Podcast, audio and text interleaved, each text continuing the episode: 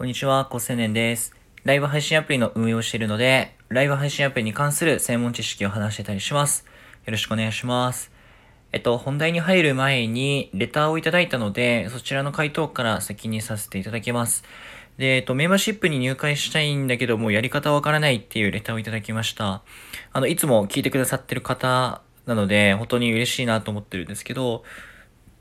僕のメンバーシップの放送が、えっと、当たりっていうサムネ画像になってるやつであるんですよね。一個だけ金ピカの。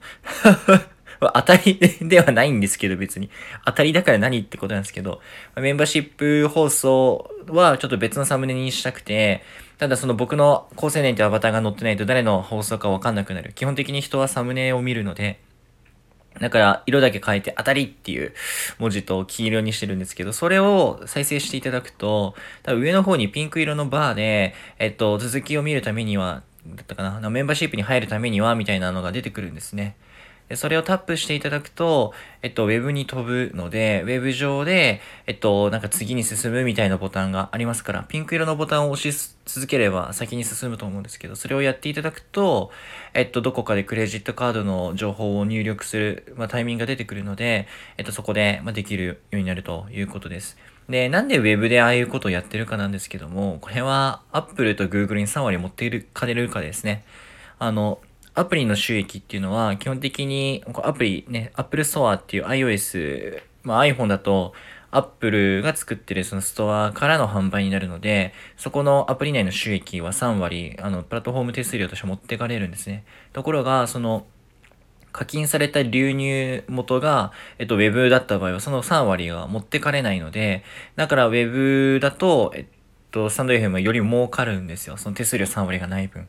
だから3.6%とかだったかなわかんないですけど、とかに変わるんで、えっと、ウェブに誘導してるんです。で、もともと審査制だけでメンバーシップやれていた人たちはアプリ内課金が確かできるんですけど、今回はウェブ動線しかなくて、だからその全員開放されてできるようになった僕みたいな人と、えっと、審査で通った人って、あの、多分週、なんだろう、アプリ内課金ができるかできないかが分かれてて、我々は多分 Web しかできない。で、多分これは課金者が一気に増えるやり方なんで、あの、全員開放だから。だから多分 Web を誘導してるんですよね。ボタンが違ってたりするんで、審査制で入った人と全員開放後のメンバーシップの人たち。まあそういった違いもなんか、まあ運営目線で見るとそうだよねっていうふうに思ってたりします。はい。ということで、今日の本題に入っていくんですけども、えっと、お金が動くためには文化が必要というお話をしていきたいなと思ってます。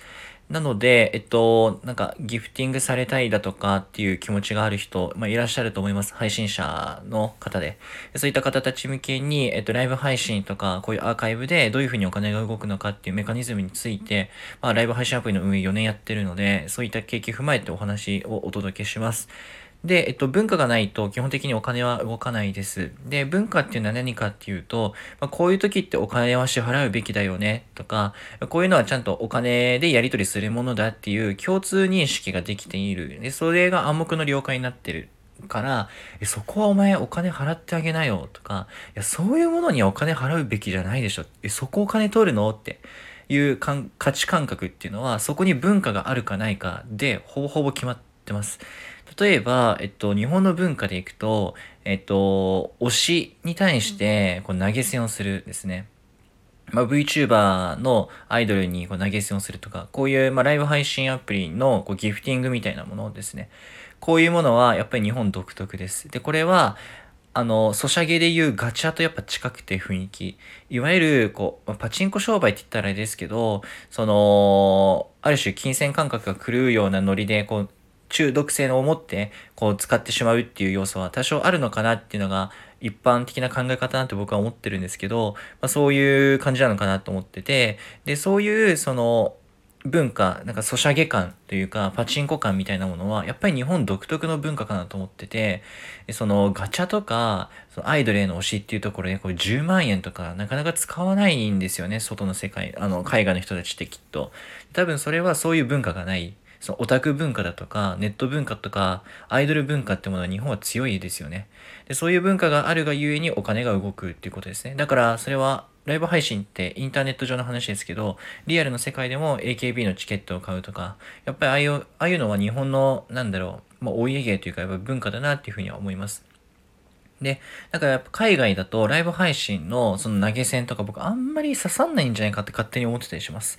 だから、ライブ配信アプリっていうのは、そのギフティングで稼ぐ場合はですけど、基本的に日本の国内市場がメインの市場になる。そこにしか文化が、日本にしか文化がないので、そういう意味だと国内で走り切っている、えっと、ポコチャとかやっぱ強いかなと思います。あとは中国とか東南アジア系も割とギフティングの文化があるんで、まあ、中国とかですごいバーっといろいろ加熱した17ライブとかも、やっぱりまあ、そういうところで一役あったりとかしましたね。で、他の文化、我々にない逆に文化で言うと、その海外でチップみたいな概念がありますよね。例えば、その、飲食店とか行って、レストランで、こう、店員さんの、こう、サービスとか接待がすごく良かったら、チップってことで、その場で、その料理のお金をさらに払うんだけど、さらに、えっと、1000円とか、500円とか渡すんですよねで。そういうチップ文化っていうものやっぱアメリカとかすごくあって、で日本にはあんまないですよね。だから日本で、その、なんかガスと言って、店員さんが可愛いとか、店員さんがすごくいい感じに声をかけてくれたから、ありがとうございましたっていうことはあっても、そのハンバーグ定食の1000円プラスもう1000円その人に個別でチップをあげるっていうのはあんまないですよね、日本では。それは文化の違いなんです。本当はそこも、そのお金を払うたらいいよね、払うべきだよねっていうのを誰かが始めて、みんながやるようになったら、それが当たり前になっていくんです。そういうふうに文化が先にあって、その文化の上でお金が動いていくってことなんですね。で、これをじゃあ文化を作るところからやって、じゃあ経済をつがついてきて、それが産業になっていくってことを本気で目指しているのが一つ、えっと、この音声なんですよね。音声に対してお金を払って買うとか、先ほど冒頭で話したメンバーシップ、これも課金ですよね。お金が動いてます。でこういったものが今の日本にはないんですよ。音声でお金、音声をお金で買うとか、お金を払って声を聞くっていう文化がない。で、徐々にそういったものが今作られつつあるので、これからそのお金が徐々に動いていくようになるということです。で僕がメンバーシップを始めた理由で、そこを音声をただの趣味の文化で終わらせるんではなくて、お金を動かしてしっかり産業にしていくっていうことを作っていきたいので、市場を作っていきたい。だから自分もそのお金を動かす配信者としてそこはプロフェッショナルを目指すというそういう価値観でやってるので、メンバーシップも取り入れたりしました。はい。ということで、まあ、今日のお話としては、その、お金が動く前に必ず文化があるって、その文化の上でお金が動くので、まず自分たちはどういう文化の上でどういうアクションをしているのか、そうすることで自分はどういった文化の力学によってお金をいただく、もしくは払うことになっているのかっていう、文化の上の経済っていうその順番をちゃんと構造として理解しておくと、なんで自分は稼げないんだろうとか、どうしてあの時お金が動いたんだろうとか、稼げたんだろうとかが、よくよく分かってくるかなと思います。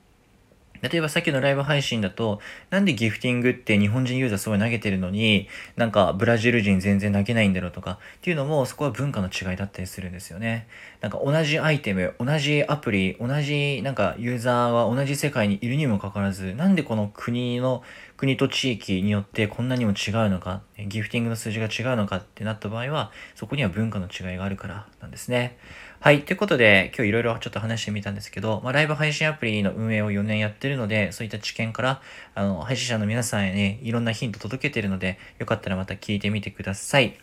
じゃ、またね。